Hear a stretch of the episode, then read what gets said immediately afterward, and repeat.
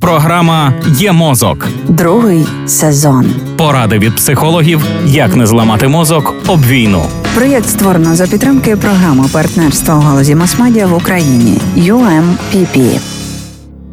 Коли ми жуємо гумку або просто уявляємо її, рот наповнюється слиною. Слина сигналізує мозку про стан добробуту, що змушує нас менше нервувати. Тому наступна техніка для заспокоєння дітей від психологів Центру розвитку та здоров'я коло сім'ї називається жуй гумку. Зауважували, що коли ми нервуємо чи занепокоєні чимось в роті та горлі, в нас пересихає.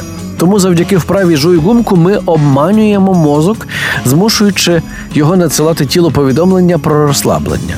Супроводжуйте цю вправу коротенькими вказівками для дитини. Нехай жує справжню чи уявну гумку повільно і ретельно. Нехай зверне увагу, як слина поширюється по всьому ротику, як ясно збільшується чи стоїть твердішими, як працюють щелепи. А наприкінці попросіть описати свої відчуття після вправи. До слова, щоб завжди бути на поготові дати відсіч поганим спогадам, самопочуттю, намагайтеся практикувати вправи, про які ми говоримо регулярно, але ніколи не змушуйте дитину їх виконувати.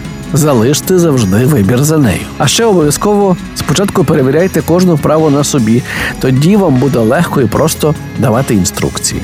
Говоріть спокійним рівним голосом, робіть достатні паузи під час інструктажу, а опісля обговоріть результати.